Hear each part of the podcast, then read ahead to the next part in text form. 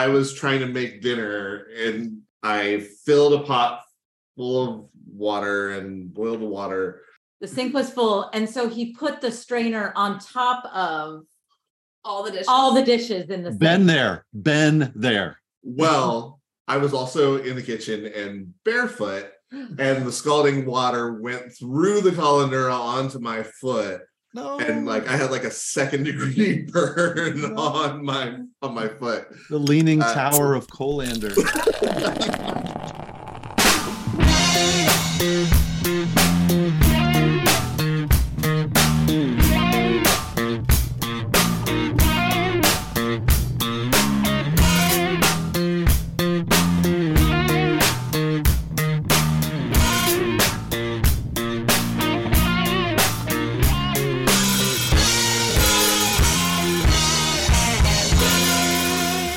Welcome to episode 267 of Pub Theology Live, a weekly conversation on life and faith over a craft brew pint, a fine wine, or whatever happens to be in your glass. On today's episode, Shannon and I are joined by two special guests who have cooked up something fantastic. Can't wait to share about that with you all. I, you know, we should have done it like Smartless, where they're like off screen, and then we like reveal them or something. Yeah, there you go. There you go. Nonetheless. And the, pun, the I'll puns wait are- for that. Puns have already started. Ogan is not with us this morning. He is uh, mid. He's still alive, but he's he's just still not- alive. Yes, he's he's with us in that sense. He is mid European travel, uh, so he'll be back with us soon. And whether you are a long-time listener or are new to the show, did you know that you can get even more content? For a few dollars a month, you'll get access to pre and post pre and post show banter, a pub theology live pint glass, and more. Sign up at patreon.com slash PT Live. Today we welcome to the show Anna Weston. Anna Weston. Wow, I just married you two off. But apparently I'm not in the picture anymore. Y'all, we are in the middle of book launch week for the. Just Kitchen um, invitations to sustainability, cooking, connection, and celebration, written by my husbands, Derrick Weston and Anna Woofenden. I always joked that, like, if Derrick co-wrote a book, when what the chances were that his name would actually be first because his last name would be, you know, alphabetically. Anna Anna's not very happy about it. No, I it was the other way around, and I insisted switch. Oh, you switched them. I did. Oh, Yeah. alphabetical order. Hmm, fancy. Well, So those of you that are longtime listeners of the show, Derrick's been on several times. Derrick works for the Creation Justice Ministries with a title that I can never remember, something about theology and training and coordination. I don't know. and awesomeness. Awesomeness. Um, Nailed it. I totally nailed it. I I really they're like, what do you do? And I'm like, he works for creation justice. It's fine. You can He add heals to that the if you'd earth. like. He heals the earth.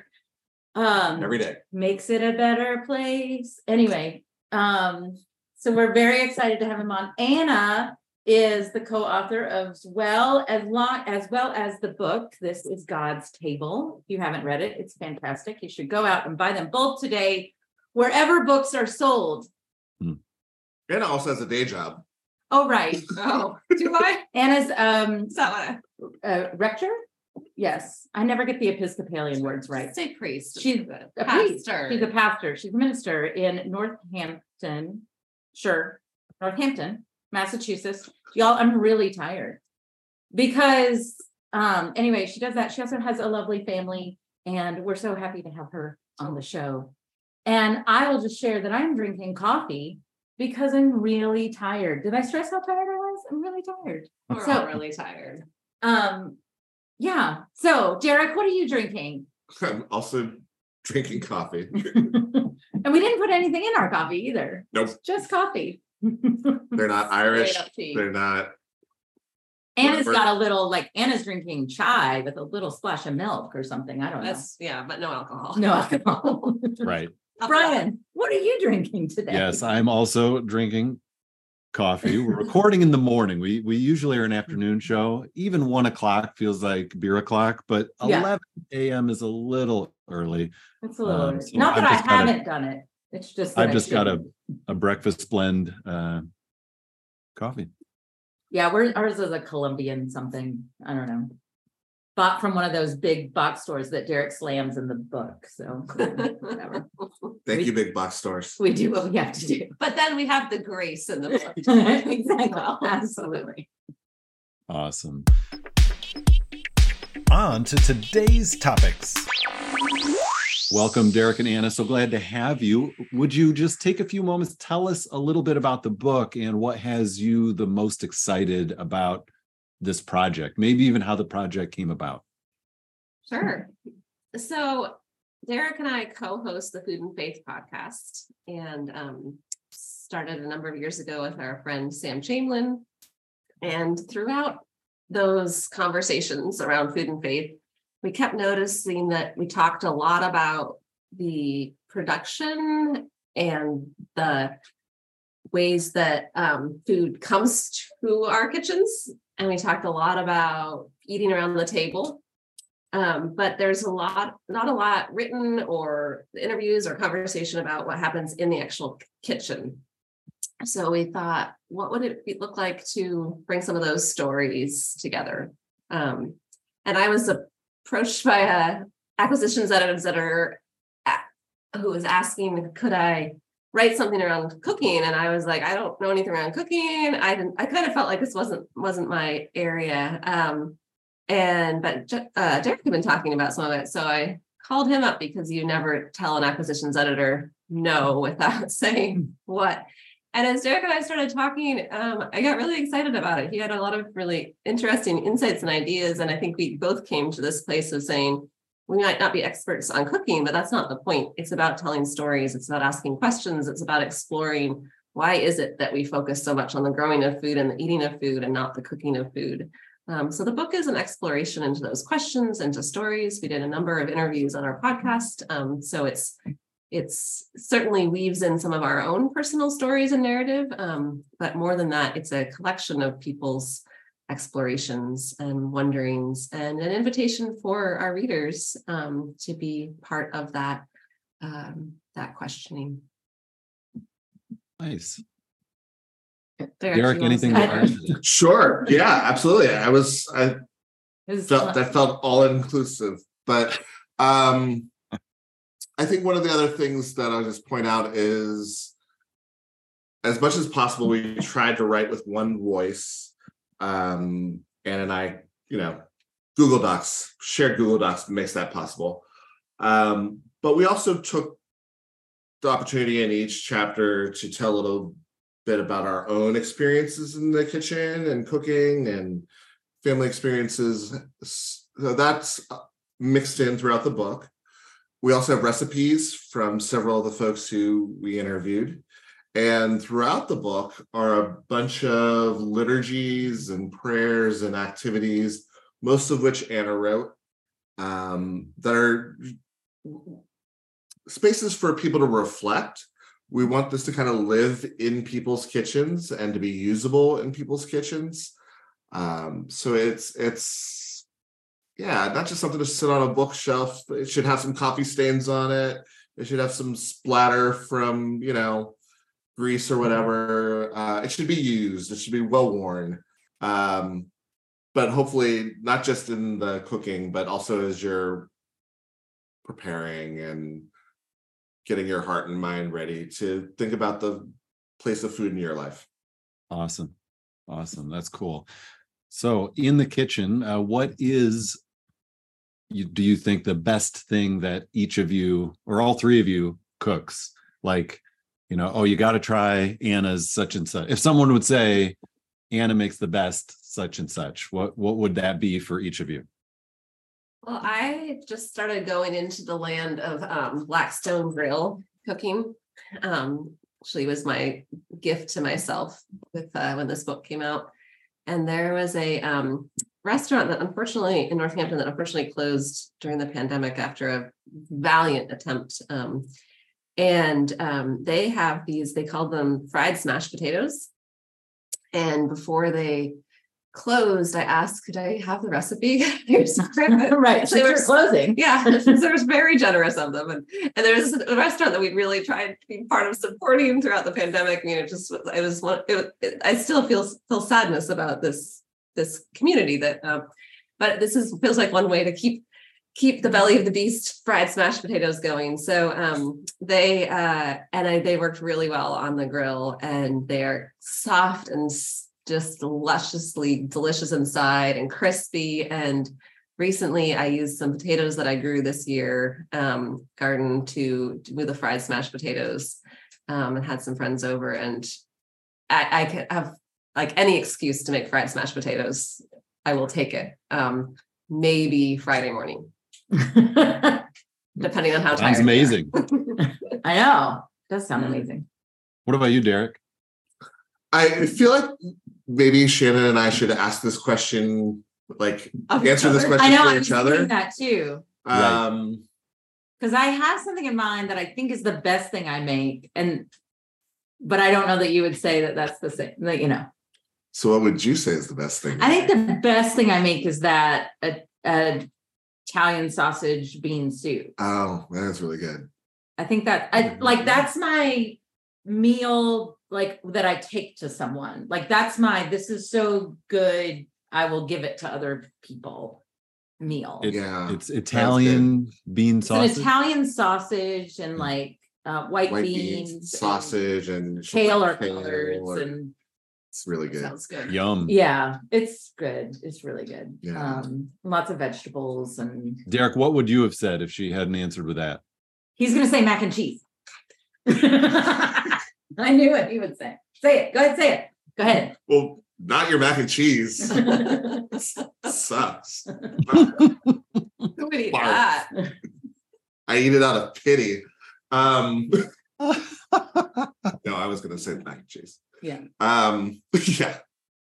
So I think I'm curious in hearing your answer. I think the best thing I make is pesto, which can go on a lot of things. Like it can go on pasta, but you can have it on fish. You can like that seems to be the thing On that's bread?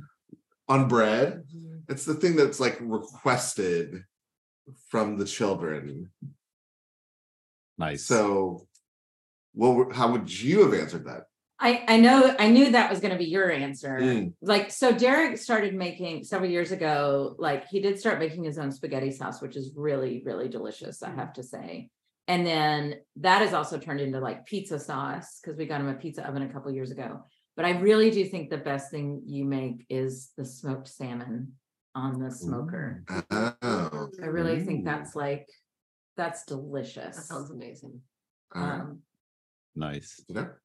But what's but the favorite thing to cook is different, I think, than the best thing. Yeah, yeah. Talk about that. Mm. So I don't know. I don't know that I like I think what I'm I think my favorite things to cook are like baking things. Like during the pandemic, um Maggie and I made this, it's uh it's a French tart, but it's got a word for it. Um Galette. A galette thank you we made this apple galette and like i just that that's a lot of like pastry is a lot of fun but like it's hard but it's a lot of fun but i'm not necessarily like good at it it just i really like desserts and dessert type things and i like I remember baking that. That was delicious. it was. Um, and I made an apple cake. Like I, I do other, I also like to jam. I like to make jam and Nice to jam. I do like to jam. It's my jam.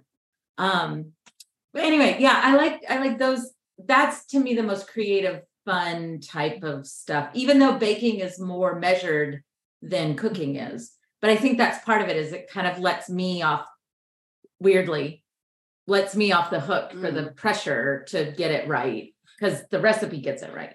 No, wait a second, Bryan. What is the best thing you? Make? Oh, right. What's the best thing you make, Bryan? I always forget Bryan's here. Easy to do. Easy to do. You know, I would probably say, and this is not fancy, uh, French toast is like what I- yeah. it's what I like to make, and it's probably like if the family's like, oh yeah, we like dad's whatever, it's probably the French toast. Mm. But I and I I felt like I make a pretty good French toast, but then I was uh on a guy's weekend earlier this year, and a friend of mine made the French toast, and I kind of watched his process, and I got way out Frenched toasted. like he was he was doing some next level stuff. So you know, I gotta I gotta really dig in and up the game. What does that even look like? What's like next level French toast? Well, I mean, better bread, which I think that's kind of obvious. That's the You gotta key, start yeah. with- you got to Sure. start with good bread, which I try to do, but sometimes I'm lazy and it's just what's on hand. So I tend to do like, you know, I, I tend to like dip it in the the egg milk stuff. He kind of lets it just rest in it for a Mm-hmm. while. And for me, I'm always worried, is it going to be too soggy? But then he cooks it slower so that it it doesn't end up too soggy Doesn't burn on the outside, yeah. and it really it really was like wow this is better so Mm. i think letting it rest in the in the stuff longer and then um cooking it more slowly so that it can more fully cook and it's not like cooked on the outside but so soggy that it's kind of like ugh. um so anyway you know and sometimes i'll add a little like almond flavoring uh to it which i think is kind of a nice little edge to the french toast but Yeah. Nice. What's your favorite? What's your favorite thing to cook? Is that also your favorite? it thing to was cook? that but now i i realize Now, Now now it's been rich. Now you're not the best at it in the world. Then if i can't be the best at it i hate it now Uh.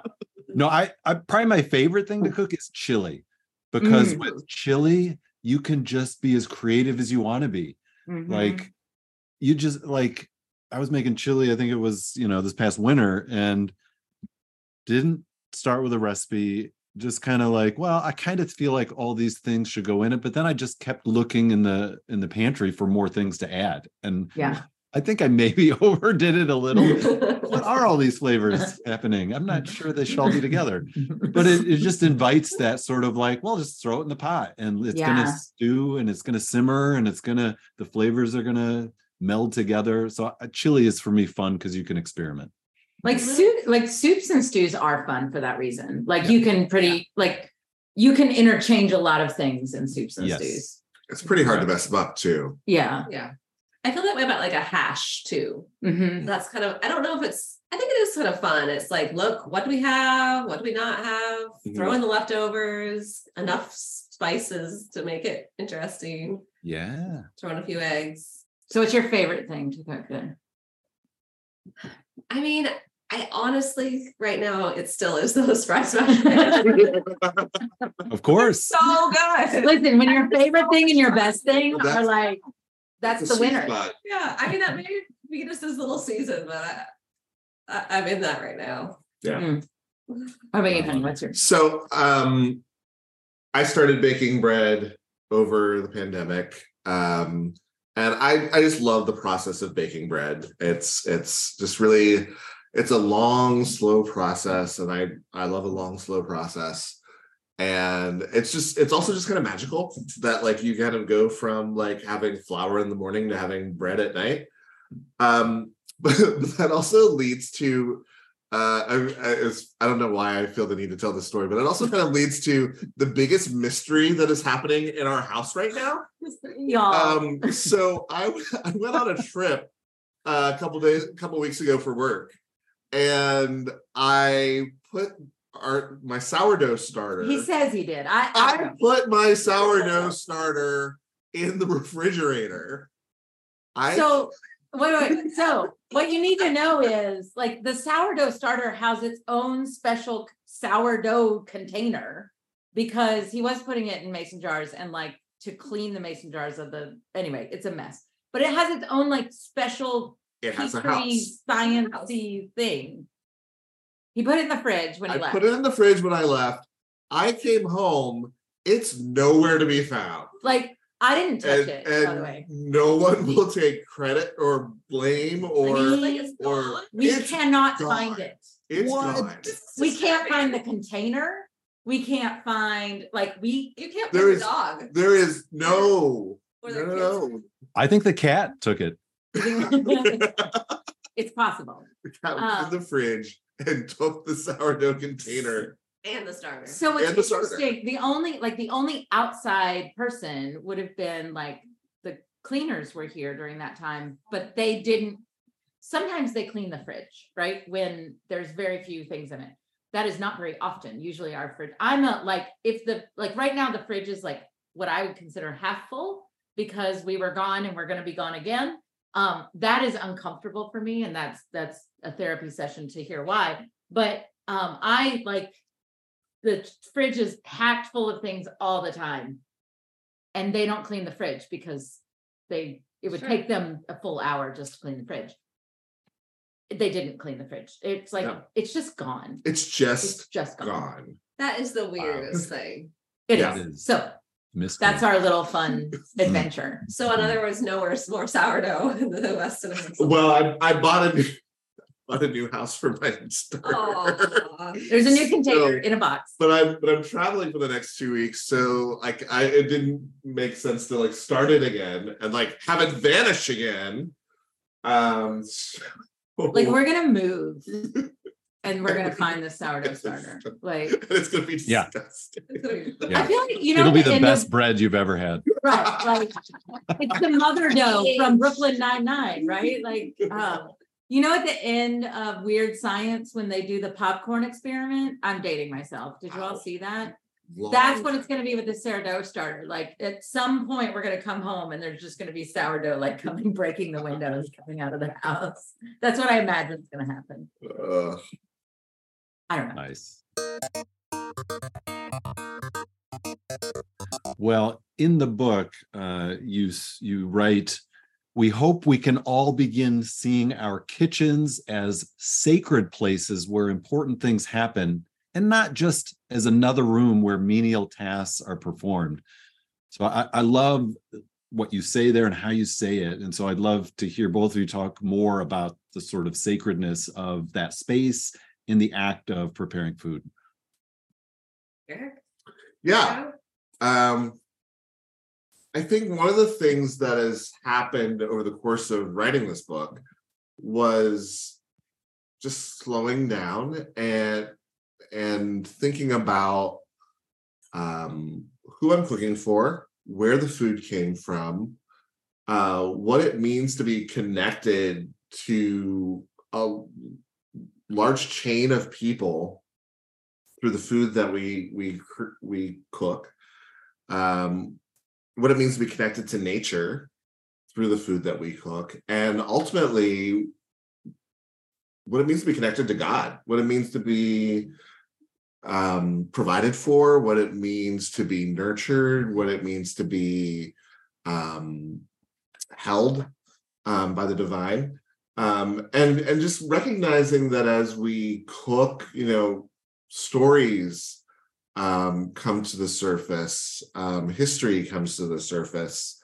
um, life experiences come to the surface. Um, you know, certain foods are triggering of memories and triggering of relationships and triggering of um, experiences, and and the kitchen becomes sort of the holder of all of those kinds of experiences uh, for good, for bad. Um, some of those things are really beautiful, some of them are hard.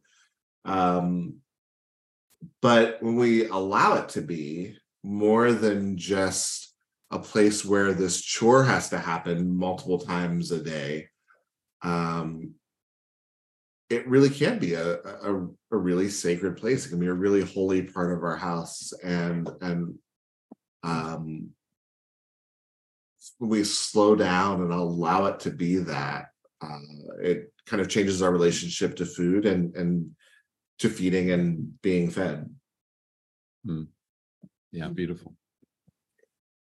Yeah, I think that I um I think that that just the space for reflection has been powerful and that I mean all that Derrick just shared and it, it seems like um it feels like that sacramental thing where you know we have our different theological ideas of what happens in a sacramental moment. Was that thing sacred before? Does it change? But what i what i feel like i know for sure is that when we pay attention to something that we change. And i think that's what this book process has done for me is i don't know that i'm doing i'm not doing things drastically different in my kitchen. Like it's not like oh i was just ordering you know pizza every night and now i'm making everything from scratch and locally. I mean that's not neither of those are right? Um but i do think i am paying attention in a different way some more often, not all the time, but more often. And because of that, um, I'm just noticing, and I'm noticing on the frozen pizza dinner nights, the grace there is in that there is, you know, Aldi's has a good gluten-free frozen pizza that, and our family can afford to get it. And it means that we kind of have a little more family time together on Friday evenings. And Mhm. there's something sacramental in that. And then, hey, there's a, you know, it's Saturday and I had time to go out and harvest something in the garden and think about a recipe and cook it and have that slower time. There's something sacramental in that. Um, and I think um, also in the ways that we truly try to bring attention in the book to our the home kitchens and our individual and like family and communal experiences, but also thinking about um, church kitchens and community kitchens and the way that um, you know just the the questions about how are we feeding one another? How are we respecting the dignity of people? How are we connected by this food but even in the act of cooking how is that that moment? Again you know yes we know that we're connected to farm workers and to environmental degradation and repair and you know and and we know like we, we- we've had those kind of two two ends of the the question but you know what happens at the soup kitchen in the kitchen right? And who's there and and why are they there and how are one people treating one another so i think the attentiveness if if, i have to say one thing that's changed in me but also one thing i hope for the people to this book is just to pay attention in a different way and that in that i think that there is a revealing of how um, our kitchens can be a place of justice and repair and healing and hope. I think that's really interesting. Um, there's so much conversation in like a, in a good. I'm I'm all for it, right? Around like where the food come from, how it's grown, and all the negative things that we've done to food. But even like as much as we want to think about that, and we encourage people to think about just accepting what is in front of you, and even just starting in that place, even mm-hmm. if it is right, this like, uh, uh, you know, Aldi for pizza or whatever that, or I think about, um, you know, we do a lot of frozen vegetables or something just because it's convenient in our house, and there's there's a lot of convenience in our kitchen.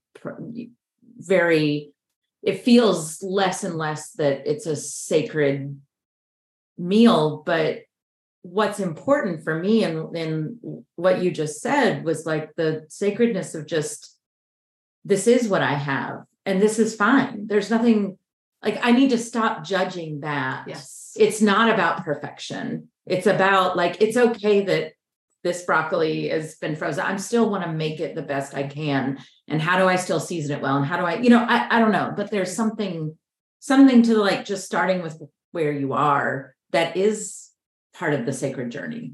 I think so. And I think people are often, myself included, um, we get hung up on, okay, if I can't, if it can't be local, seasonal, da, da, da, da, da, if the whole meal can't be, and I can't put that Instagram post where I'm like, it all, you know, then I don't even try at all. And I think that's where we fall down. I mean, I think this is so true of much of our lives and justice work is it's it's too complex. Yeah. You know, we look around and if you get, you know, I mean, that's kind of we make fun of it, but if you if you drill down to know the name of the chicken and the carrot and where did it come, I mean, it it becomes this kind of like rigid um yeah perfectionism and i think for many of us it just means that we stop trying.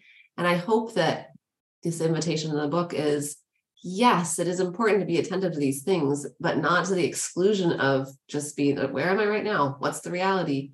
Yes i know i'm connected to all these systems of justice and injustice how can i do the best to make the shifts that i can make today and and um and that that's how the world is going to change in the end right is Mhm. i mean we we need the big changes and we need the little changes and it's it's that it's that both both and but what definitely is not going to help is if we just get overwhelmed and feel shame and stop even paying attention Right. Yeah, I I love that, and I I think how we frame anything in life can so um you know shift internally what we bring to it and so you know like you said in the quote like instead of just seeing it as a menial thing well you know i have to eat today or my family has to eat today or my roommates have to eat today so i guess i'll figure something out versus like pausing and you know seeing the the opportunity there and that this is a, a privilege to be able to prepare food for those i care about. And it's not just the eating that's where magic happens but even the preparing. Like i think of when my kids were younger especially you know when they would you know help we're going to do this recipe together and they would help you know peel potatoes or you know knead the flour or, or whatever. It just felt like such a, a special intimate sacred moment with my kids now they're teenagers they roll their eyes you know when's the food ready dad? You know?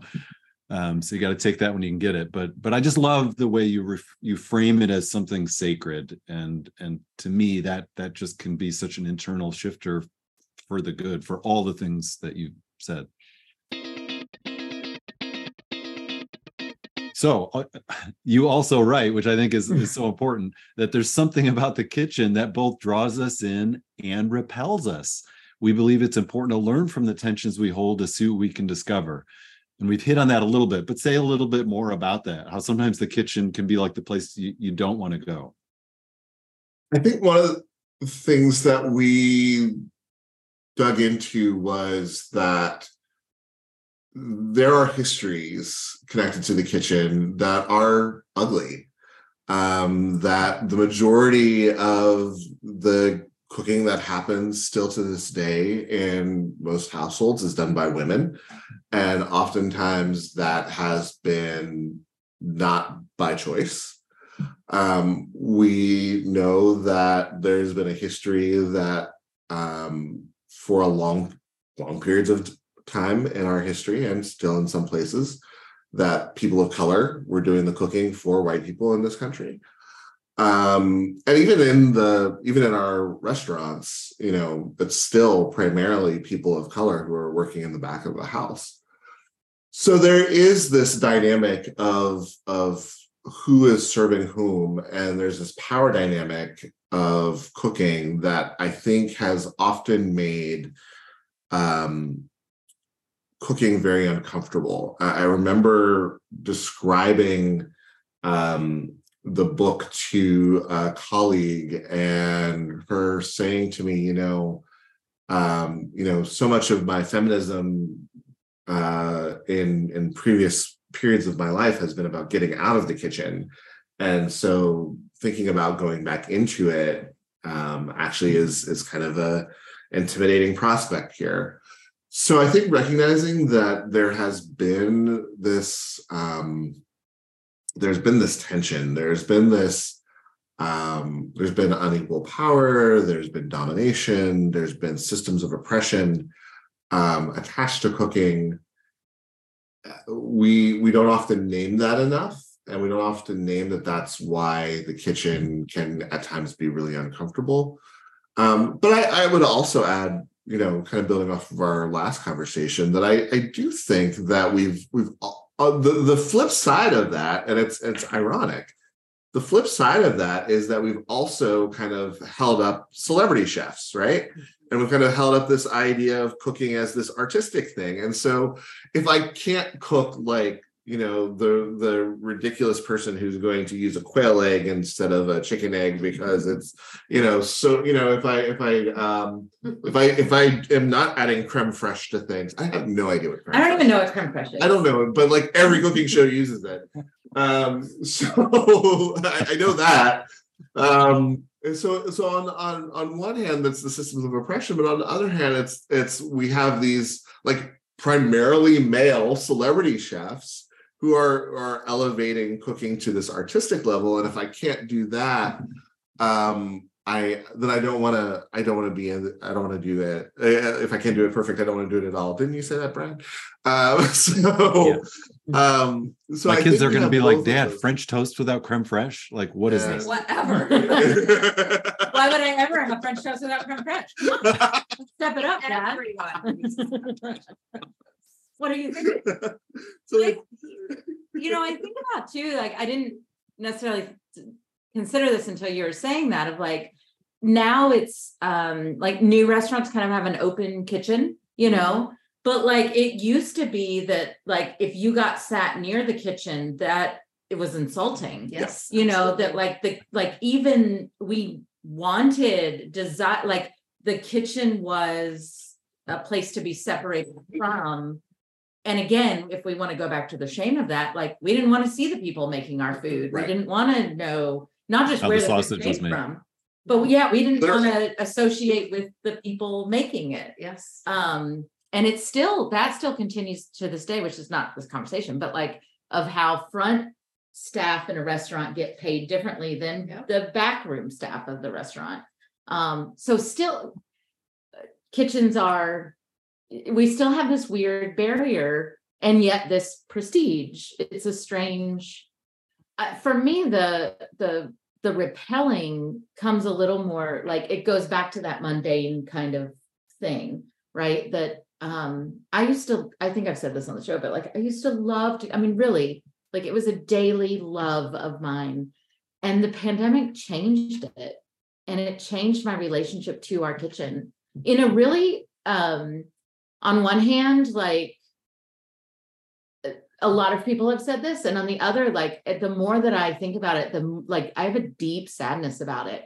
Like i mm-hmm. really don't like it's not just like oh i don't like my kitchen. Like i don't want to cook anymore Yeah. You were And like, I oh, you all want to eat again today? uh, really like for real stop needing to eat Didn't know? we eat just yesterday? we we have eaten five times today oh my god i just and i i don't know how to get it back i really don't i i struggle i struggle with it so uh, anyway i just named that to be like there's also this other part that repels me in a but it has brought up some of those like questioning my own i do think i really did love it. I don't think i was just falling into a trap of Sure. of being a woman in Roles, my age and yeah. Yeah. i do think i really did love it but it does make me um even in our family where we do have these conversations a lot it still is it still does default to me.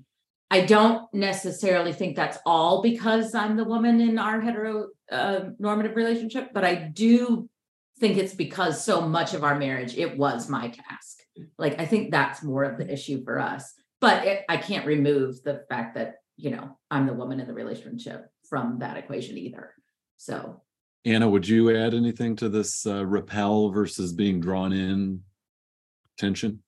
Yeah, I mean, I think it kind of to me goes back to this this uh piece about paying attention. And I think, I mean, I mean, it came up in therapy during re- reading the book-. I don't know about your household, but in our house, like just in writing the book, that there um those stories surfaced in a different way. And it's been interesting, even just already in the opportunities we've had to share the book in a few different settings and would ask people to think about you know a childhood kitchen or kitchen that was meaningful um there's something very tender and vulnerable i think that happens and i my sense is or i should say for myself and i i think this may be true for others that part of the repel is oh there's feelings associated. You know we we go to that memory and we we will even say like and you know what are you what are you seeing? What are you tasting? Who's there? What are you feeling?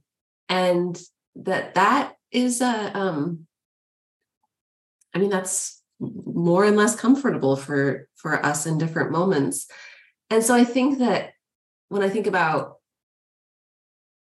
like what can draw us back in i think it does have to do with that kind of breaking through that to, to a place of like a healing or a repair be it internally or with who's involved. Um and i think that you know i mean shannon sharing about i think the pandemic broke so many of us in so many ways and like there's there's a long healing and repair for what wherever that kind of got lodged you know i feel like there's some there's something that maybe gets lodged in us in the in the being broken um and the thing that i wonder about is and you know, we try to explore this in the book is can the very place where we were something was broken be the place where we can find that repair? Um, and I, that certainly has been true in my own life of um, you know, just especially wrestling with gender roles and um how that you know has has shown up in different ways and the ability to consciously choose and the ability to reflect on oh this is layered you know like I, I started off this impulse from one place and i'm ending it at another or oh does the resentment come in because i actually feel resentment in this moment or is it like a layered story but so i, I think that there's some I, I wonder if why it's such a drawing and repelling is because there's a power there. There's a real power and possibility for um for pain and for healing. Yeah. Bryan, what about you? Do you um are you Yeah. drawn to the kitchen? Well, I was going to say for me, you know, what's coming to my mind, you know, we have a, a large family, four kids, and uh, one of the things we face is the perpetual tyranny of dishes and the Yes. mess in the kitchen. And Yeah. so for me, like those rare moments when we are on top of our game and the kitchen is is clean and things are picked up and where they should be, it's much more inviting to step into that space and to imagine like making a home cooked meal. But so often it just feels like it's so cluttered that I am repelled by it and I don't want to deal with it. Like I like we need to eat, but gosh, this mess. So I, I'm wondering, do you get into that aspect of the kitchen at all in the book, or, or how would you all respond to how you know how to deal with that? Like because I think a lot for a lot of us that's just life, but it's like ah Yeah. Do you want to tell your pasta story? Oh, that's not actually in the book, I don't think. Yes, it is. Oh, is it? On preparedness. Oh, oh, right. Yeah. So um I this is, I wrote the book a long time We should we should read this book. we should probably read this book at some point. Um Everybody's talking I, about I had it. this, this situation where our kitchen was a mess and I was trying to make dinner and and I filled a pot full of water and boiled water to make pasta and the kitchen was the sink was full I'm pulling the pouring the water out to drain it and it's scalding hot Wait, and- wait.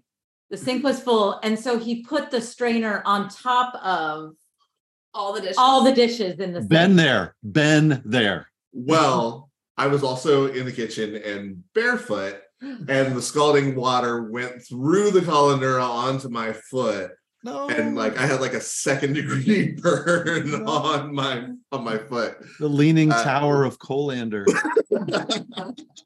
It was So, nasty. It was it was it was gross. Nasty. Like you can still kind of see the discoloration on my foot, which I don't encourage. But but yeah, I think being able to talk about preparation, you know, there's a whole chapter on preparation. And yeah, that is part of the, uh, you know, I think Bryan, the way you said it, the tyranny of dishes, you know, is a, is a, it's so daily and it's a part of our lives. And and yet when we don't do the preparation, there are there are consequences. Sometimes not as dramatic as second degree burns, but making our kitchens more inviting, making our kitchens more hospitable is actually, you know, part of how we talk about this is like it actually is a way of doing self-care Mhm. that like when we actually take the time to make the kitchen a place that is hospitable to cook for us even just for, For ourselves. ourselves For our own feet. for our in our in our own feet um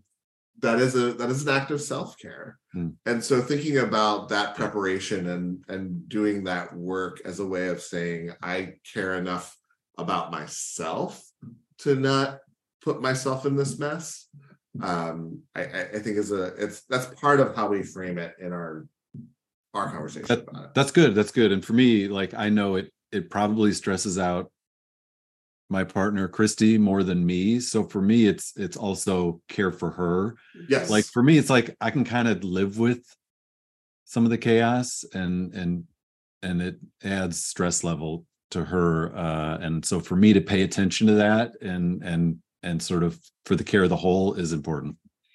I think there's also something about rhythms and I mean, I don't remember if it went it made it into the book because I need to read this book apparently. but this idea that the first thing that you do before you start cooking is actually to make sure all the dishes are prior done and, and like even to I mean it was just kind of flip it in my mind of that to clean the kitchen and wipe down counters pre-cooking. I always think like that's how you do after cooking, which is a great idea after cooking too. But if it hasn't happened, that if you have the time to and that you're gonna you know even save time in the end, but just that mental clearing space.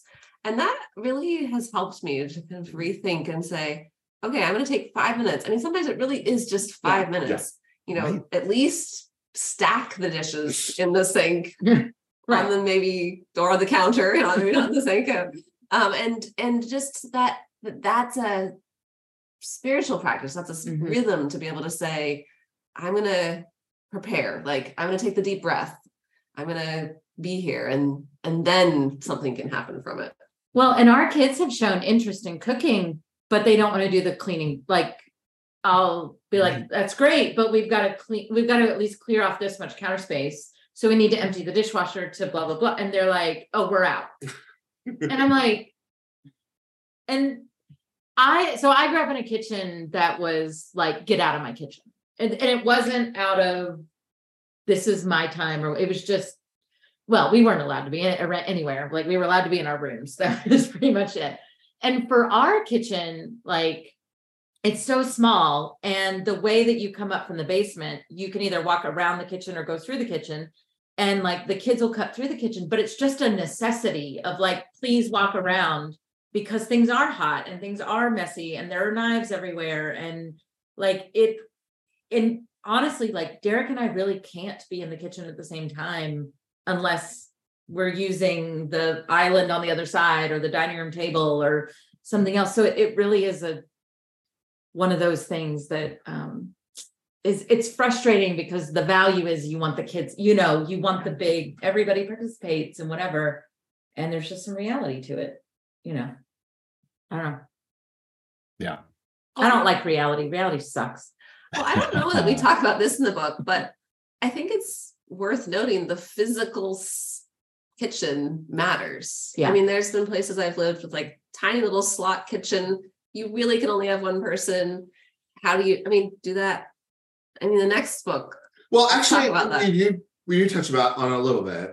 You really should read the book at some point. yeah, Yeah. should- Um, but, but Um, by the way, Anna wrote this with like an infant, like a very small infant. So it's not just Deprived. that she didn't, you but know. but we, we don't- we don't we don't go into it a lot but one of the things that we do talk about is like actually like our kitchen is a place of celebration is like cooking for celebrations but like actually celebrating our kitchens yeah, and recognizing that like we have we have the kitchens we have and and being able to maneuver in them to use them to their fullest to um be able to take advantage of the spaces that we have. That is part of like not just using our kitchens for celebration but celebrating the kitchens that we have. And some of that you know i think for so much of it is is you know again kind of going back to what you said to open us up anna is that so much of it is is attentiveness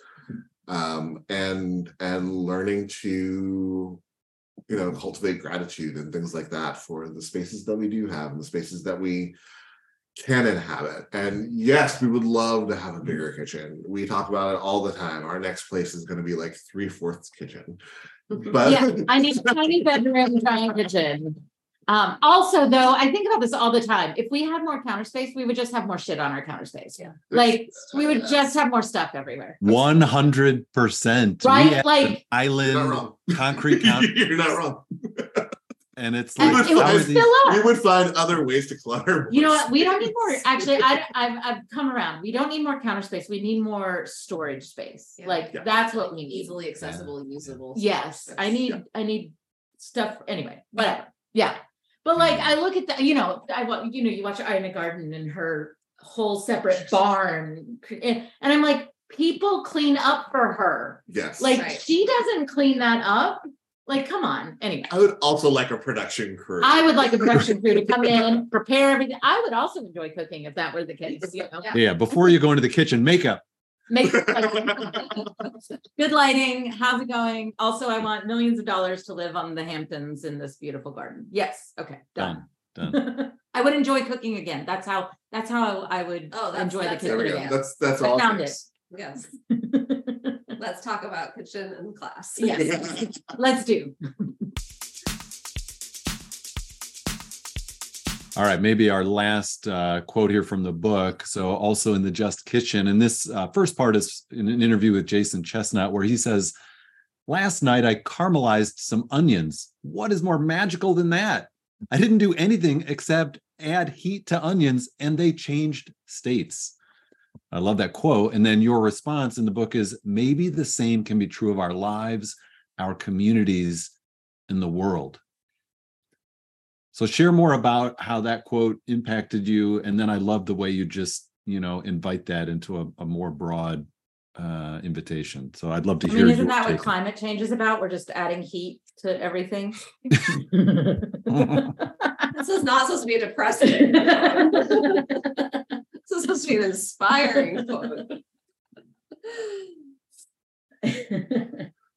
I one of the things as we in that chapter we're talking about transformation and one of the things that comes out of that is awe awe and wonder and recognizing that um our little efforts when we when we focus them on the changes that we want to see in the world that they do have a cumulative effect and that the world can change when we add our little you know our little moments of of of service of compassion our little moments of caring our little moments of advocacy. You know there are places where we do need to turn up heat on on the situations in the world. Our little our little moments of of of activism that we we do need to add a little bit of heat there. But but the world can change and we've seen the world change. And so often we we we imagine that the world only changes for the worse but we see all these little places where people's little actions and and oftentimes even when those little actions turn into to collective actions um that the world can transform and it can transform for the better and and when we recognize sort of the the ways that healing happens in our lives, the way that healing happens in our world, the way that change really does happen. Um, you know, I think it's a it's a it's a call away. You know, one of the things that we in the book what we talk about is awe as an antidote to cynicism. That that when we actually have wonder and awe around the ways that the world can and does change it keeps us from being cynical about you know and and and, and particularly in a week like this as you know I, know normally you you probably would have spent a lot more time in the show talking about what's happening in the middle east and and and we look at the state of the world and we look at this problem that has been going on for centuries and it looks so intractable. And we and it's really easy to be cynical about things like that. But we also if we're willing to pay attention we see all these little pockets where people are working to make their communities better and make their communities more whole and make their communities more just. Um, and and we should take notice of them and we should celebrate them and we should be in awe of them because it does push on our cynicism and causes us to be different in the world um, and be more hopeful and active in the world. So um yeah, I love I love that part of the book. I loved having that conversation with Jason about about um uh Onions. cooking and onions and um and and and you know he's an artist and so he tends to see things from an artistic point of view um but I think being able to see the awe and the beauty and the ways that little things transform kind of can give us the catalyst for seeing bigger things transform and, and being a part of bigger tra- things transforming. Beautiful. What would you add, Anna, if anything, in thinking about you know this sort of simple idea that i just did something that wasn't all that big and yet it made a real change in the world like i just i love that idea I think Derrick said it really well. I, the only thing that comes to mind to add is um, we often on the podcast, and I think we just say this in a lot of conversations that when you pull on the thread of food, it connects you to a lot of different things and and points to that interconnectedness. And it's it's been on my mind this week. Just it feels like holding the tension of you know sitting with all that's happening in the world, which is always true and then there's weeks where it feels acutely true um, while trying to celebrate this book and have that woohoo, you know, that that tension. Um, I was think one of the ways I've been reconciling that tension is with the the hope and the belief that paying attention to that onion caramelizing actually does matter if I'm paying attention to also pain and suffering across the globe and next door um, and that there's something about these um, physical natural processes. I think it's similar to thinking about things that happen in the natural world and looking at how you know in the northeast the leaves are changing and things are dying and that process of you know death and then there's going to be resurrection. There's going to be that that the nutrients that comes from those leaves. I mean, that, that these physical processes, that the awe in it is both of what's actually happening, but also how it can remind us and assure us and help us to keep showing up, trusting that there is spring after winter, that something that, you know, an onion, like a raw onion is not most of our favorite cup of tea, right? It's it's strong it makes your eyes water it's you know these things that we might even call unpleasant but that it can change to become this delicious incredible thing and that that is as is as true of an onion as it is of global politics or hardened hearts or a world that needs healing um, and that we can be part of that. Yeah, beautiful, beautiful. Well, thank you both so much for taking time to join us today. Congrats on the book. Listeners, please go out and get a copy, The Just Kitchen. So, thank you, friends, for tuning in to Pub Theology Live. You can show your love for the show by becoming a supporter on Patreon. Get access to pre and post show banter and more. Visit patreon.com slash ptlive to get started, and a big thank you to our current patrons. Listen anytime on SoundCloud, Stitcher, Spotify, Apple, and Google Podcasts. Our top cities tuning in this week are Chicago, Illinois, Bryson City, North Carolina, and Petoskey, Michigan. Bryan was, I don't know where that is, but Bryan must have been driving through it and listening to the show. Petoskey. Whatever. Yes. Uh, you you can watch videos of these conversations on Facebook Live for some reason if you want to. And if you'd like to start a pub theology gathering in your town, find support and resources at pubtheology.com. Until next time, friends, drink responsibly and keep those conversations flowing. Well, thanks for making time on a busy week. Uh, you know, I know you guys have a lot going on and a lot going on today, but congrats again. Super, super excited. Thank you Thank so you. much to both of you for having us on the show. This is really fun. and Someday we'll be around the same table or in the same kitchen, like all of them. and Ogan, wherever you are, uh, screw you for not showing up on the podcast. Um, if I was in Morocco, I would still show up when your book was coming out. So just want you to know, you're a terrible friend.